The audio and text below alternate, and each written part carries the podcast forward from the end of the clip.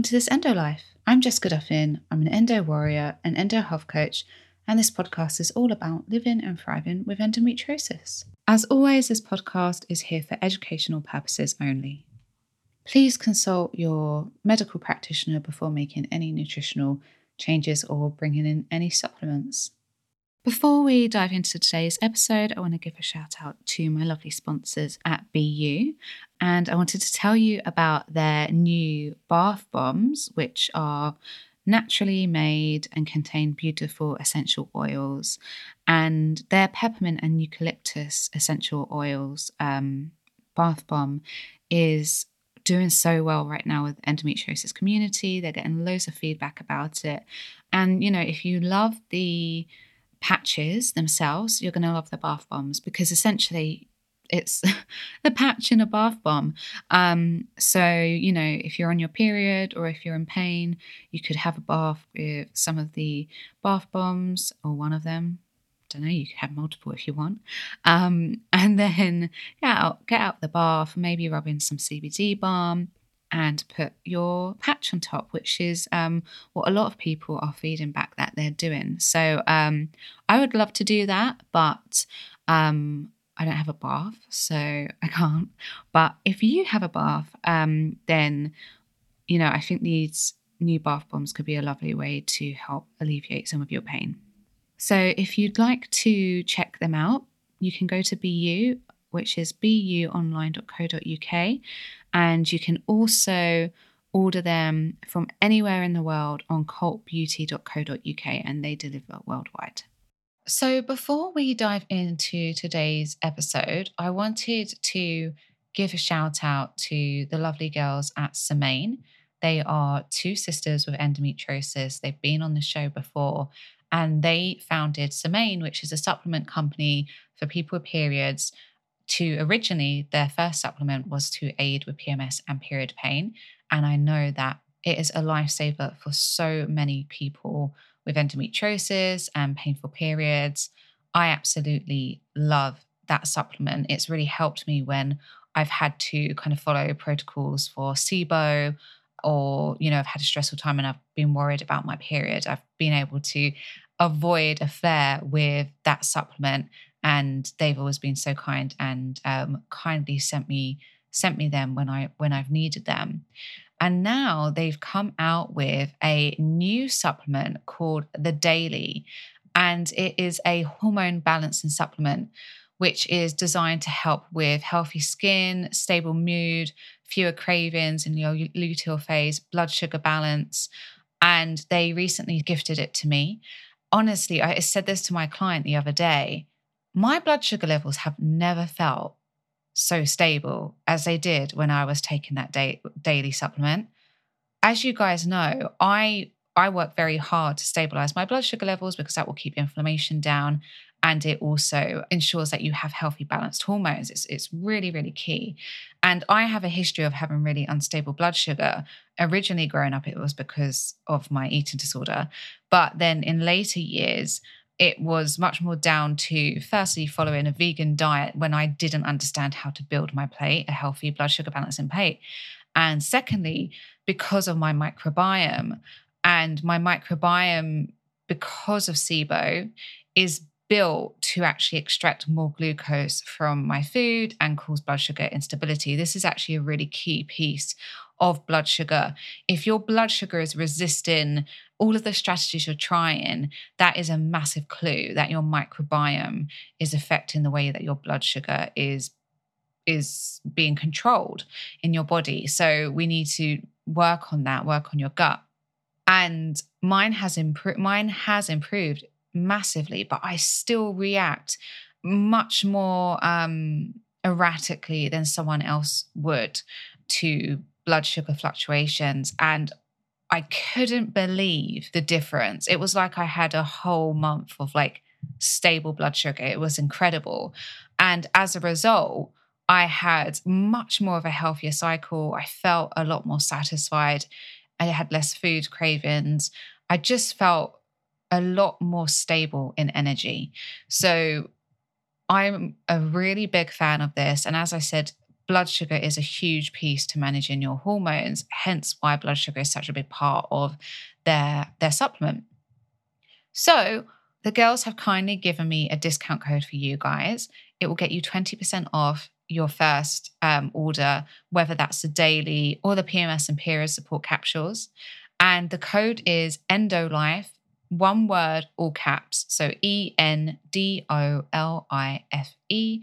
And that code is valid for the next six months, I believe. So you can use it at any time. Um, so let me know how you get on with them. I'd love to hear if you find them as amazing as I did. And I hope that they bring you a happier and healthier cycle and period. Hello and happy 2023. Um, I am currently recording this in a tiny, tiny bathroom in a shepherd's hut in the Cotswolds. Um, we are back in the UK for three months because we have to keep coming back because of Brexit. Um, and we had a sit booked, um, house sit. As you guys know, I'm traveling through um, doing house sits, and they cancelled last minute. So we had to find somewhere to be for a couple of days whilst we got, got ourselves sorted and settled into January. So obviously not the smoothest way to begin the new year when you're going back to work. Um, but you know, we're making it work um, including recording a podcast intro from the toilet. So, today's episode is a replay uh, whilst I record my next batch of exciting guests. Um, really looking forward to those being out. They'll be out at the end of Jan. Um, but I actually think that this replay is necessary, so I'm kind of glad that um, that we're doing it. This podcast episode isn't very old, it only came out in June 2022, but because this time of year is just full of messages about health, wellness, goals, resolutions, you know, all of that jazz. Um, and whilst I, of course, encourage healthy habits and healthy lifestyles, I'm a health coach, so naturally I encourage these things. Doing this sustainably and in a way that we enjoy and that fits our lives, that's the most important if we try to do everything all at once and hold ourselves to really extreme standards, we're going to burn out and feel pretty rubbish about ourselves when we can't keep it all up because we're so exhausted or because it was unrealistic in the first place. And I have certainly been there in the past. I don't really um, make a lot of changes in the new year. I, I do certainly have like ideas of what I want my new year to be like, as in the whole year, not just, you know, January. Um, but I kind of try to aim for consistency rather than jumping in um, full throttle with like a lot of, you know, intense changes. But if you have ideas of changing up your experience of endo in 2023, I'm sure there's a lot of you who are like, do you know what? I felt really ill in 2022. I'm sick of it. I want to make a change. Then I fully sus- fully support you in that, of course. But I really want you to go into it knowing that you don't have to do it perfectly and that you don't have to do it all at once. And that's why I'm resharing this episode today. I listen to a lot of um, business podcasts for coaches and health coaches. I listen to a lot of health podcasts. And sometimes I just pause them and I end up listening to like fiction podcasts and things like that because I'm listening to so much content that makes me feel like I have to do it all at once. And that's never the intention of the host. But the host is trying to provide as much info as possible so that you guys have, or we have, a selection of info depending on what we need, right? Because a host is never going to know exactly what each individual needs. And it's not a tailored service, right? It's a service for the masses. So it's really about us being selective about what is necessary to us and what's going to serve us in that moment, right? We don't have to action every single step from every podcast we listen to. So I kind of wanted to start the year off with this replay so that as you listen to any episodes coming out for the rest of the year, you have like this filter um, of yes, I'm listening to this episode now, but I don't have to implement these actions today or anytime in you know in the near future. I can bring them in when they're relevant, if they're ever re- relevant. So um, hopefully, this kind of episode sets you up for not just January and this kind of push that we always feel to make big changes, but for the rest of the year. So I hope it's helpful. Okay, so I just want to give a trigger warning that this is a conversation to a degree about disordered eating behaviors. So, if that feels like an uncomfortable conversation for you, something that might cause you mental distress, emotional distress, then skip this episode and do what you need to do to look after yourself. Okay, so I've been noticing something for a while now. Um, it's always been a problem in society overall. I think it's an issue that takes different form depending on the generation and the situation um, and kind of the context. And I've been acutely aware of it throughout my endo career, and I've really tried to say do what's right for you and um, not kind of be so strict and black and white with things. But today, I really want to directly speak to it because I'm seeing it a lot more lately. So I've always been aware of it throughout my career. I've been tried. I've tried to be very, very conscious of how I speak um, about dietary changes, um, about lifestyle changes. But I'm really noticing it a lot more at the moment. So, today I want to tell you in this episode that you don't have to manage endo perfectly. In fact, I am urging you not to. And this is what I mean. In the past, say, two years, I've worked with a couple hundred people, probably around 500, maybe more, either one to one or in my courses. And for the most part, many people do take a balanced approach. I, I kind of hate that word balance, but I don't really know how else to describe it. But in some, I've noticed this trend to be very black and white with endo management, very full throttle, very all or nothing. And I really, really get it. Having had an eating disorder for the best part of my adult life and all of my teenage years, I understand how easy it is to become obsessive about certain food choices. I really, really do. I remember that feeling so well, like it was yesterday. And as a perfectionist and overachiever, something that I'm still struggling with to this day, I also understand the desire to want to go all in, to want to try and make changes all at once, to try and do all the endo management things all at the same time. So I really, really understand.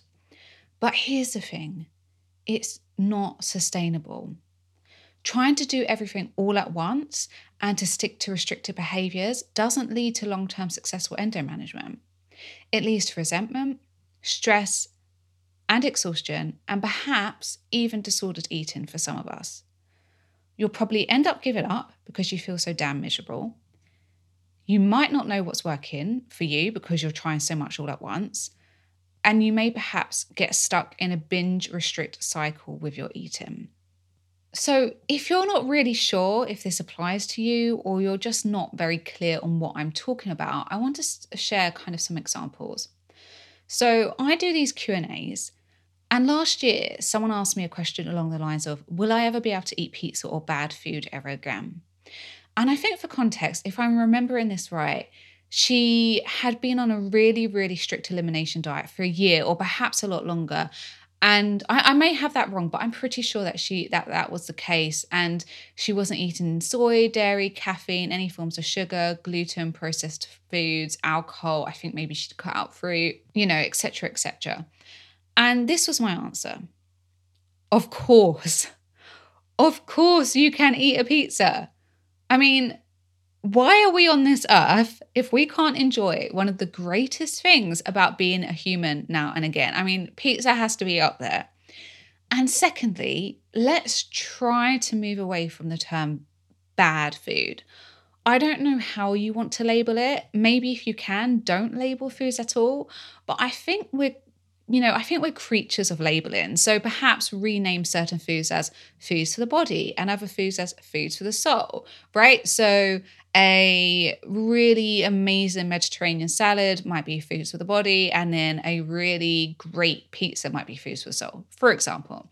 I don't know what will work for you, but maybe try something less loaded and less black and white as bad and good.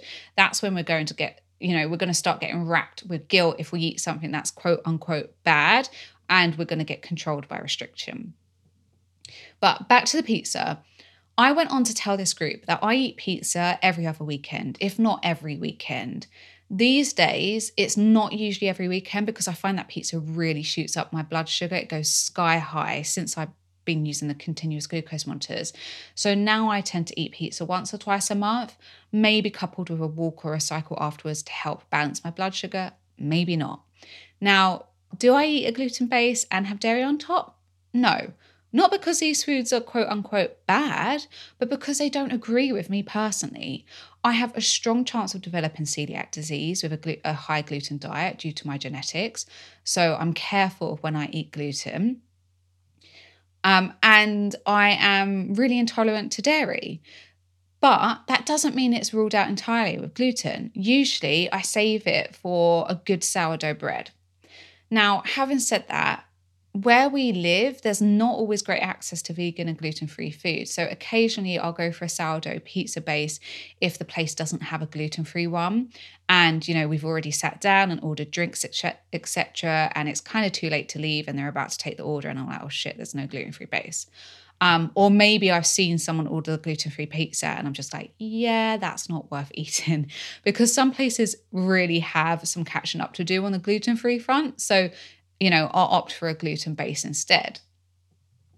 Now, a few years back, when my endo belly was really out of control and I still had a lot of IBS issues with SIBO, eating a gluten pizza, especially if it had dairy cheese on top, was in short a disaster.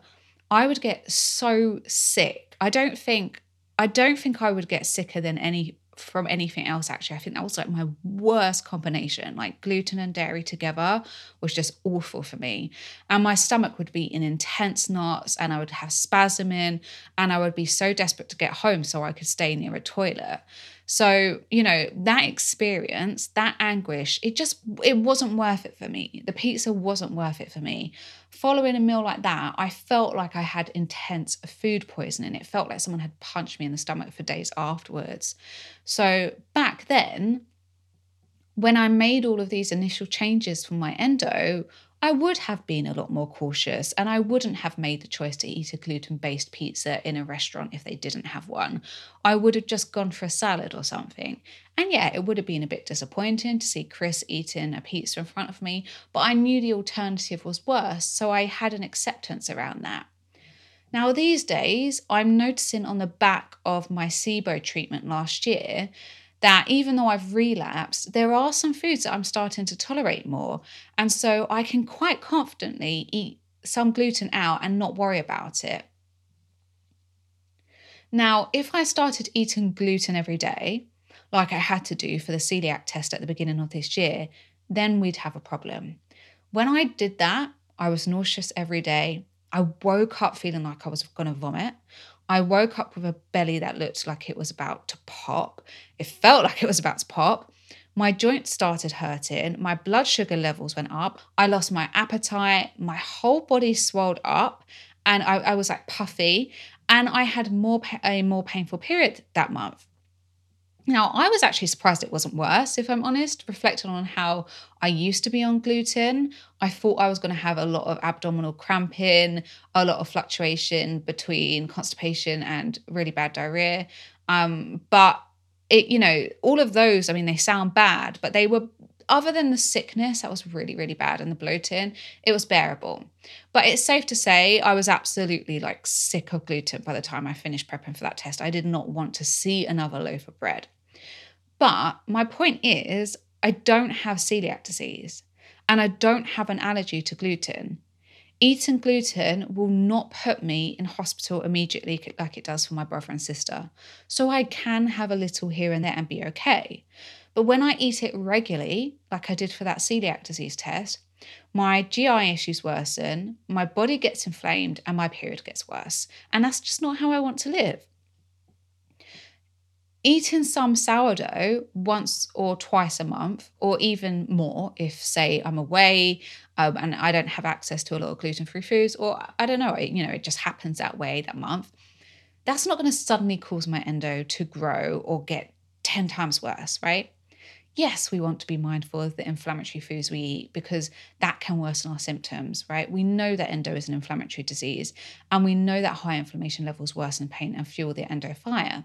But if the majority of the time, you know, most of the time, 80% of the time, maybe a bit less at times, maybe a bit more at others, but most of the time, you're eating your veggies, you're eating fruits, nuts, and seeds if, if you tolerate them. Some some of us with SIBO can't. You're eating organic lean proteins, lots of healthy fats, etc. If you're doing that, you're giving your body the best chance at lowering inflammation nutritionally. Avocado on sourdough bread at brunch with your best friend once or twice a month is not going to cancel that out. Now, if you know, you categorically know that eating gluten will send your stomach into a frenzy of pain and cramping, and you'll be stuck on the floor of that cafe's toilets in agony with an endo belly flare, then of course, right, choose something else and, and consider getting a celiac disease test as well. I'm obviously not saying go eat something that's going to give you an immediate endo flare. That's not what I'm saying here. But if you're just staying away from something 100% of the time because you're scared it's going to cancel out all of your good work, or you just think that it's all or nothing with endo management, then I'm here to give you permission to eat the damn toast or pizza or whatever it is that you're craving. Okay, so here's another example. In the summer, we tend to head down to Folkestone for a day trip as it's not too far from us. And for those of you who aren't in the UK, it's a, cool, very artsy um, seaside place. Now, when it's a sunny day, the harbour, which has like loads of food stalls and a food market, it's a bit like Box Park in London. It's very cool. Anyway, it's packed with people drinking. And I don't know what it is because I don't really like alcohol and I don't really like buzzy alcohol scenes. It's not like everyone's getting trashed. Um, it's just very summery. Um, you know, we don't have alcohol at home. I probably drink, say, three times a year. And even then, it's like one or two glasses at the very most. But it always makes me want a Prosecco on the harbour. I just want to drink Prosecco, watching the blue sky over the sea. And so, anyway, last year, I think it was last year, um, I ordered a glass and Chris had a beer. And they actually gave me one of those tiny bottles, which I think has about two two small glasses in it. Anyway, I I started drinking one glass, and or maybe I maybe it was just a, a, bottle that would just have one glass, but I know I don't drink a lot, so I just filled it up halfway. I don't know. But anyway, I started drinking one glass and I drink very slowly. I mean, I didn't when I was like 18. I was a huge binge drinker, binge drinker, but now I don't, you know, I just I don't like to drink, so I drink very slowly. And maybe within 30 to 45 minutes, um, I hadn't finished the glass. I still had some to go, but I found I had pelvic pain and it was really bad around my right ovary where I have a lot of adhesions. And I was just like, okay, this isn't great for me right now. It was quite weird as well because you guys know I don't really get pain. And I stopped drinking and I gave it to Chris to finish. Now, alcohol is inflammatory, okay? We know that. Um, it spikes blood sugar, so it creates inflammation. But some alcohol is also very high histamine, including Prosecco which I know I react strongly to. And we know that histamine contributes to endo pain. So I think what happened is it just inflamed me too much um, for me to carry on with the drink. And we know that with people with histamine intolerance and mast cell activation syndrome, which is a cause of histamine intolerance, the reactions are very, very quick. Um, and I'm about to get tested for MCAS at the moment. I'm just waiting for my referral. So that would make sense to me. So that's a very clear example where I was getting signs from my body that I didn't feel okay on that Prosecco. And you know, I, I could have carried on drinking if I really wanted to, because I do know that my endo is in a place that I'm not going to have such a severe flare that I can't walk or I need to go to A&E. I, I haven't had an experience like that in years. So I could have made an informed and empowered decision. I could have thought, okay, well, I'm getting about a level five pain and I can handle it and I want to finish this drink because I'm really enjoying it. So I'm just going to accept that there's going to be some pain and I'm going to go and find a pharmacy afterwards for some pain relief. But I don't love alcohol. I tend to have a few sips and then I'm like, yeah, I'm done. And most of the time I'd give it to Chris. So it didn't ruin my day to stop drinking it. Whereas to have forced myself to finish the bottle just because it was there and then to have been in more pain would have ruined my day because we had the rest of the day to, you know, walk around and enjoy ourselves. Now, had that been an ice cream or a hot donut, I probably would have carried on and just gone and got some pain relief because to me, it would have been worth it because those are things I really like. Now, I'm not saying push past the pain and eat what you want all the time, anytime, because at least it's an empowered and informed choice. You know, I'm a health coach. Of course, my generalized advice is to eat a diet rich in foods that will provide you with the nutrients your body needs to live well with this disease. But on the flip side, I'm also not telling you to spend your entire summer staring at every single person eating an ice cream, yet going without one, right? It's not all or nothing. So, given all of that, here are my tips for helping you to move away from this need for perfection if you're struggling right now. Now, you don't have to follow any of these tips. Don't use these tips as yet another stick to beat yourself up with. This isn't about you doing this perfectly, right? Taking these tips and going to, you know, taking them into your life and being perfect with them. That's not what this is for. It's just if you find that they might be helpful for you, if they sound good to you, then please take them and do what you will with them. But please don't use them as another list to kind of obsess over and and restrict yourself with.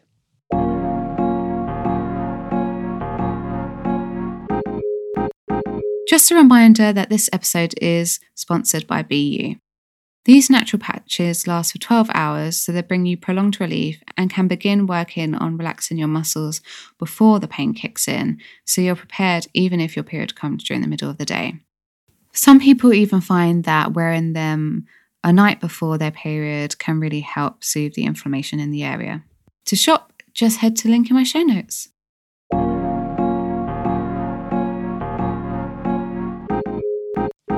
So, number one is, of course, if you're concerned you have an eating disorder or an eating issue, please consult with a trained mental health therapist. You know, this goes without saying. There is now a type of eating disorder called orthorexia, which, and this is a quote, refers to an, un, an unhealthy obsession with eating pure, and that's in quotations, food. It isn't yet officially recognized, but it is wide, becoming widely known amongst men, mental health practitioners working with people who have eating disorders. And I've linked to a website on more information if you want to have a read.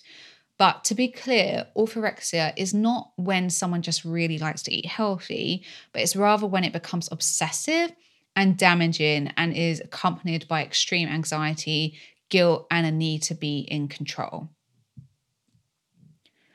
So, make sure you're safe, right? That's number one. Make sure you're safe, safe. Work with a mental health practitioner if you need to.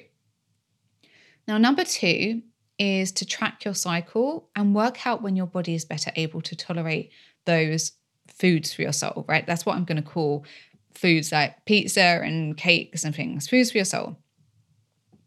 So, for example, there is no way in hell that I'm going to drink a caffeinated tea on my period with a slice of sugary cake that will put me in severe pain.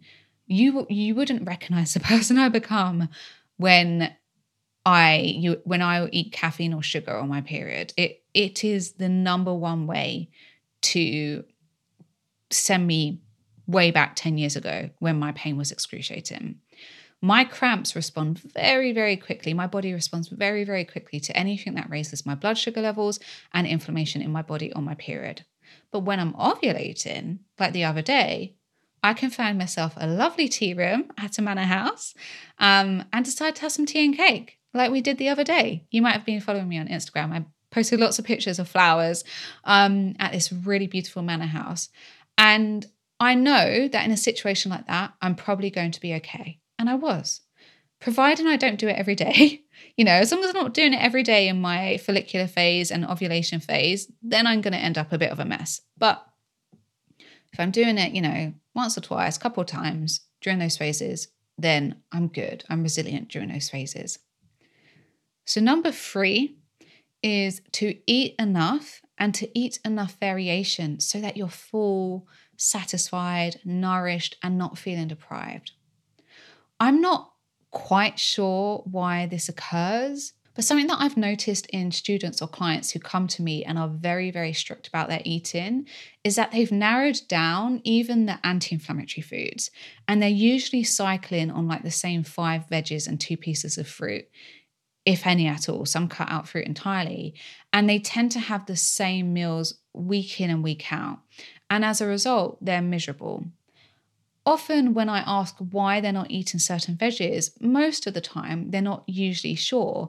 It's just kind of happened over time as they've become more and more laser focused, or they heard someone briefly mention something at a support group and they can't remember what it was, but now they don't eat kale, for example.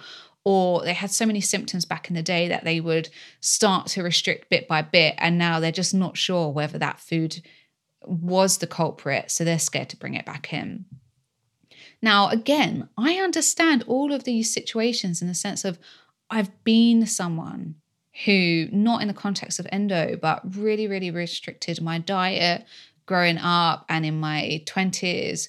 Um, and I understand that fear, especially around, you know, I've had to go on a SIBO diet, I've had to go on a low histamine diet.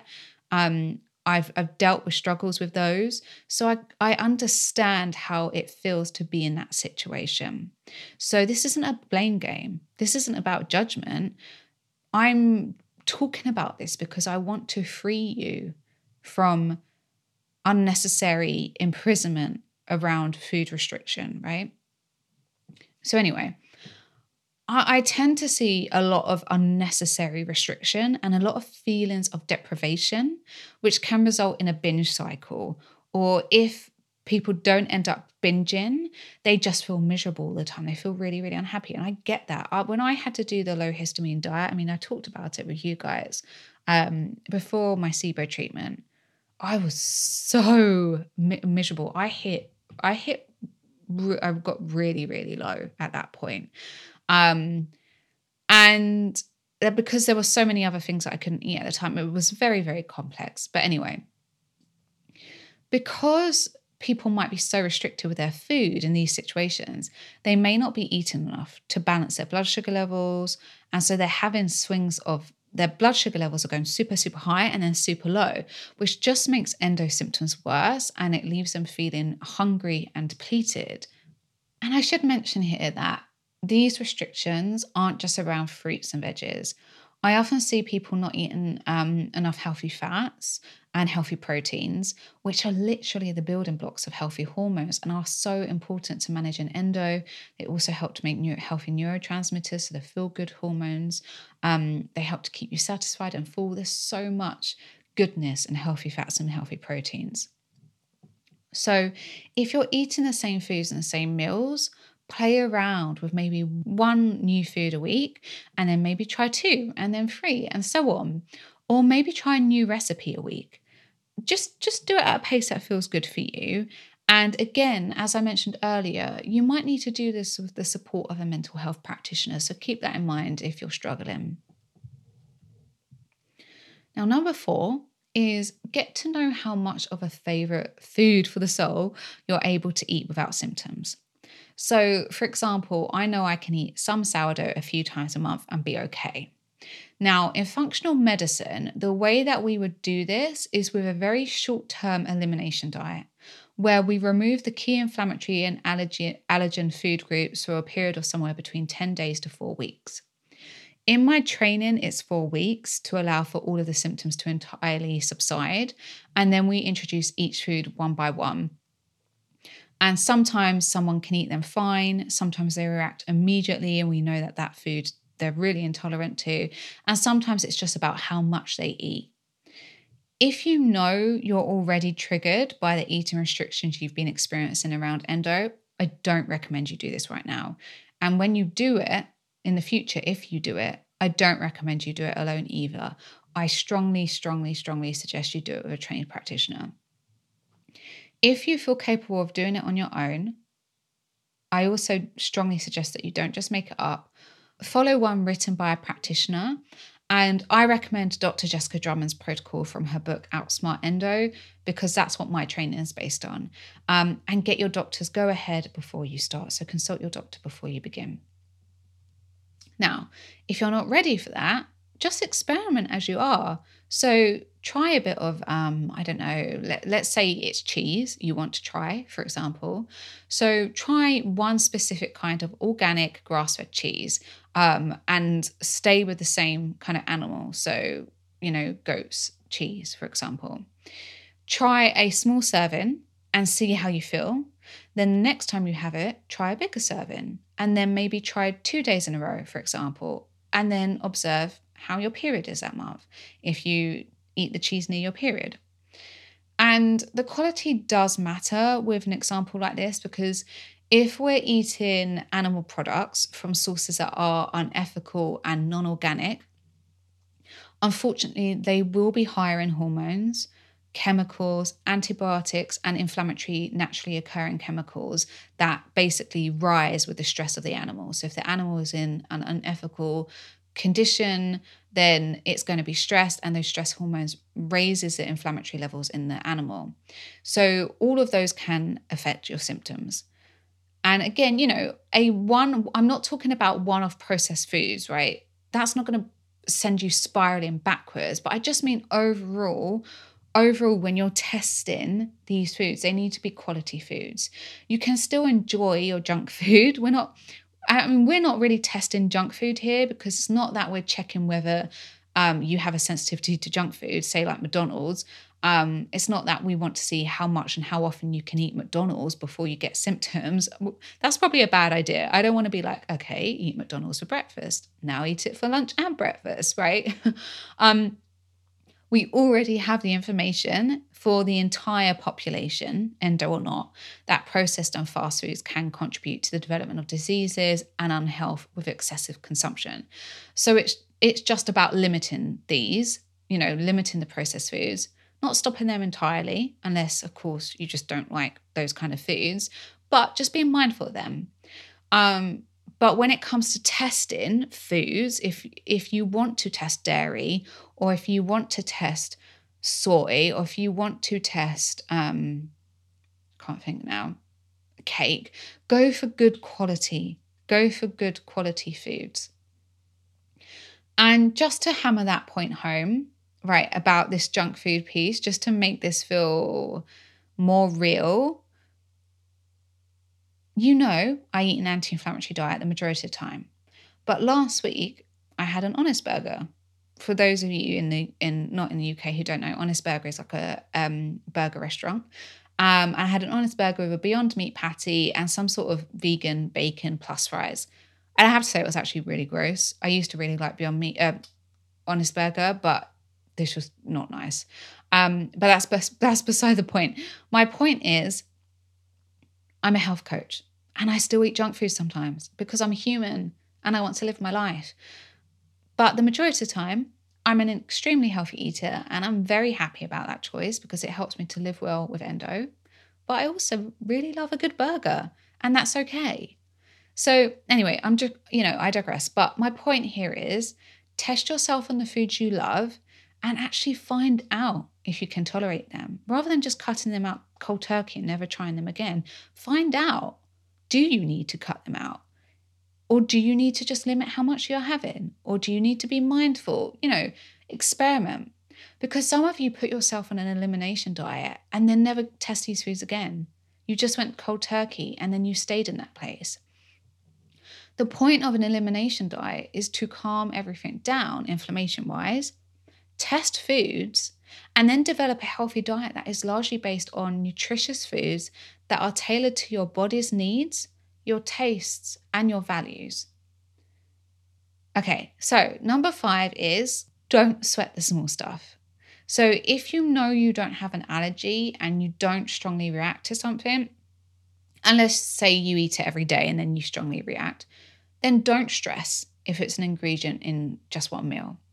So, just for an example, if I eat a lot of soy products, so like a lot of organic tofu, tempeh, soy protein powder, tamari, soy sauce, etc., I do tend to feel a bit more estrogenic.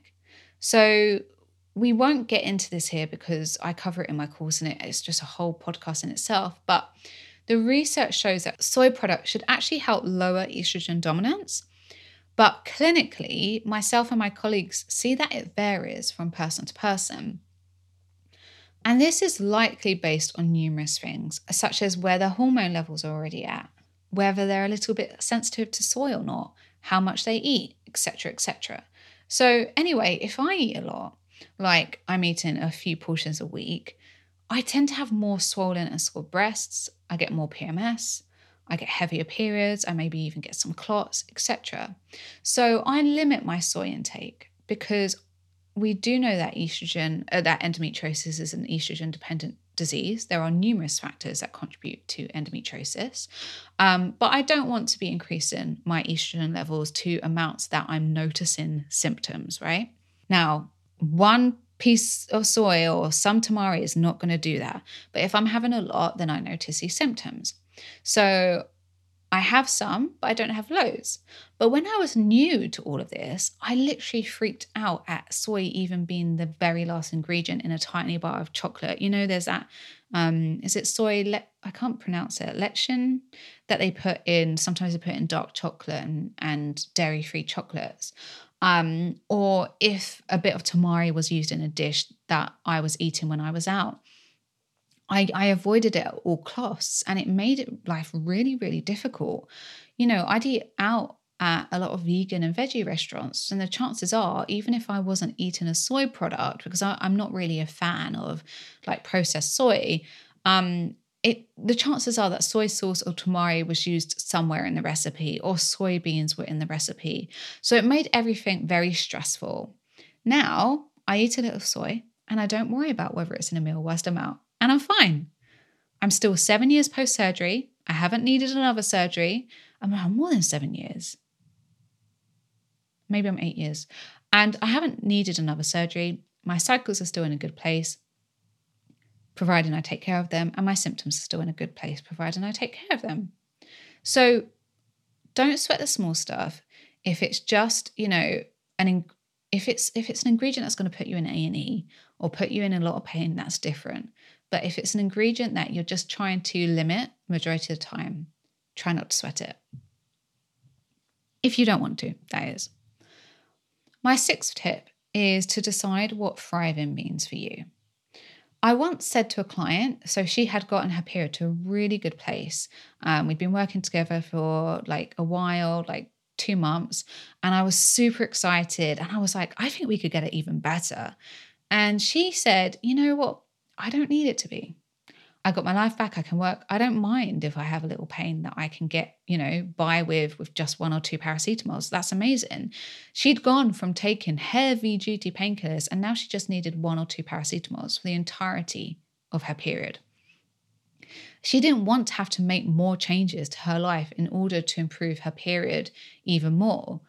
She had gotten to a place where her period was so different from what it was before, where she could function. And that was her version of thriving. And she didn't want to make any more changes. She didn't want to try any new strategies or new supplements, etc., to kind of go any further in this journey. She was content with incredible improvements that she'd already made. And I really, really loved and respected her for that decision.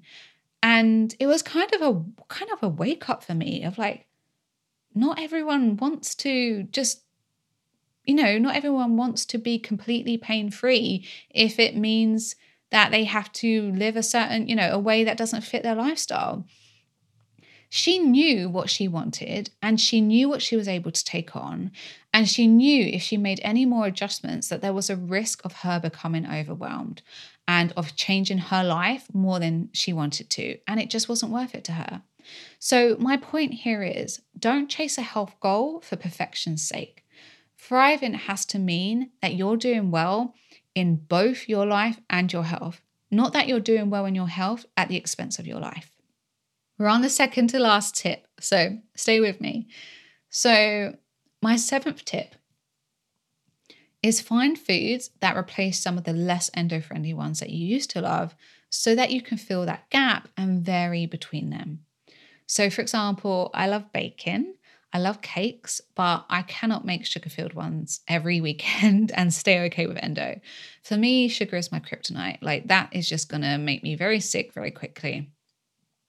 Instead, I make healthy cakes that are super blood sugar balancing, and I use monk fruit or allulose, which is a, a sugar free extract from certain fruits. And I also make my own dairy and sugar free ice creams too. And I also really love the Lindt 90% chocolate because it's really low sugar. Um, so if I can't be bothered to bake or make ice cream, then I snack on that instead, and I really enjoy it. Now, I actually prefer to eat these things over their typical normal versions. So, I mean, I prefer to eat my cake made with almond flour and monk fruit um, over eating a sugary cake from a local bakery or supermarket. I like to know that my blood sugar isn't spiking. I feel better physically and mentally. I enjoy eating foods that I know are good for me. So I don't actually have to pick between them. It's not like each week I'm wondering, is this the week I'm going to eat the sugary cakes? Um, I am actually, if I have to eat a sugary cake, um, well, not have to, but if I'm like out and there's these cakes and they look really, really nice and we decide to try them, I'm like, oh, I wish these were sugar free. Like I'm kind of bummed. Um, but for you, and I know for others, you know, others prefer to just maybe go without cake and then have it every now and then rather than eating an alternative more frequently.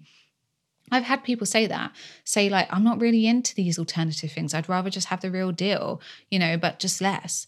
And I totally get that. But I like to bake. I like to make desserts and I love trying to make them healthy. So for me, it's fun, it's part of the experience. And guys, there's just no way in hell that I'm going through a weekend without dessert. Like, I'm just not. So, I would rather have a healthy, sugar free dessert than no dessert at all. But that's just me. So, if the alternatives don't work for you, I totally, totally get it. So, if this tip is just not not your jam, then that's fine. Now, just a side note if this is your jam, some so called healthy desserts are not healthy at all. So I've just linked in the show notes to some resources on ingredients to avoid because some of those sugar free um, alternative sweeteners actually still spike blood sugars sugar levels. So they still raise inflammation. It's i actually think it should be made illegal. Like i think it's crazy because people with diabetes are eating these sugar free alternatives that are still spiking blood sugar. I think it's really unsafe. But anyway, I've linked to some some links in um, the show notes, and I've also put um, places where you can get some great alternatives and some great recipes. Okay, so last tip. My last tip is to enjoy your worth it moments. So, this term was coined, or at least I think it was coined by her, by nutritionist Amelia Freer. I hope I'm saying her name right. Um, in her interview on the Doctor's Kitchen, uh, which is a podcast. And worth it moments are when you indulge in that thing that you really want because it's worth it in that experience. It's part of that experience. It might be champagne and cake at your best friend's hen do. It might be your birthday cake on your birthday. It might be a sugary hot chocolate at a cafe on a rainy day with your partner or your kids. I can't tell you what your worth it moments are. You, you'll know, you'll know what's worth it for you. For me, it's things like going on a picnic and coming across a food market where they're selling freshly baked bread and deciding to buy a loaf, or um, eating at a rooftop restaurant looking over the Greek coastline when we were traveling last year. Um, it's my boyfriend's pretzels straight out of the oven it's, it's things like that. It's often things that I haven't planned and that I've just decided that this is the perfect moment to do this. And yeah, I'm going to do it. So save those worth it moments. Decide right here to enjoy living in that moment. Make an educated and informed decision. Again, as long as you're safe and you're not going to end up in A&E. And then just let go and give yourself permission to have your cake and to eat it. P.S. I understand that that quote is a metaphor, but it is just a metaphor that makes no sense to me. They need they need something else. That's just not a good metaphor. There's there's no reason for cake if you're not going to eat it. Just my opinion. Anyway, I hope this episode has been helpful. Um, I'm fired up about it, and I think it's just because I really I've seen some food diaries recently that have made me really sad. And I don't want that for you. Um, I want you to enjoy your life and I want you to be able to live well with endo. So I hope that this helps you to do that. Only choose what feels relevant for you. You don't have to do anything that I'm ever, ever suggesting. Just choose what works for you. Um, and yeah, let me know if this episode resonated with you. I'd love to hear from you. Thank you so much for listening. If you want to find out more about what I do or read more on endometriosis and living well with it, um, you can head to my Instagram page, which is this underscore endolife. Um, you can head to my website, which is www.thisendolife.com. And you can also get um, a free guide to managing endometriosis naturally on my website. Um, I've put the link in my show notes. It's a beginner's guide to getting started on all of the areas that I um, have worked on to help reduce my endometriosis symptoms and pain and live well with endometriosis. As always, if you like this show, please rate, review, and or subscribe. really, truly does help others to hear the podcast and hopefully will help them to live better with endometriosis. This episode was produced by The Pod Farm. Whether you're an established podcaster or just getting started, visit thepodfarm.com to see how they can help you go from an idea to a finished show that's ready to be heard by the world.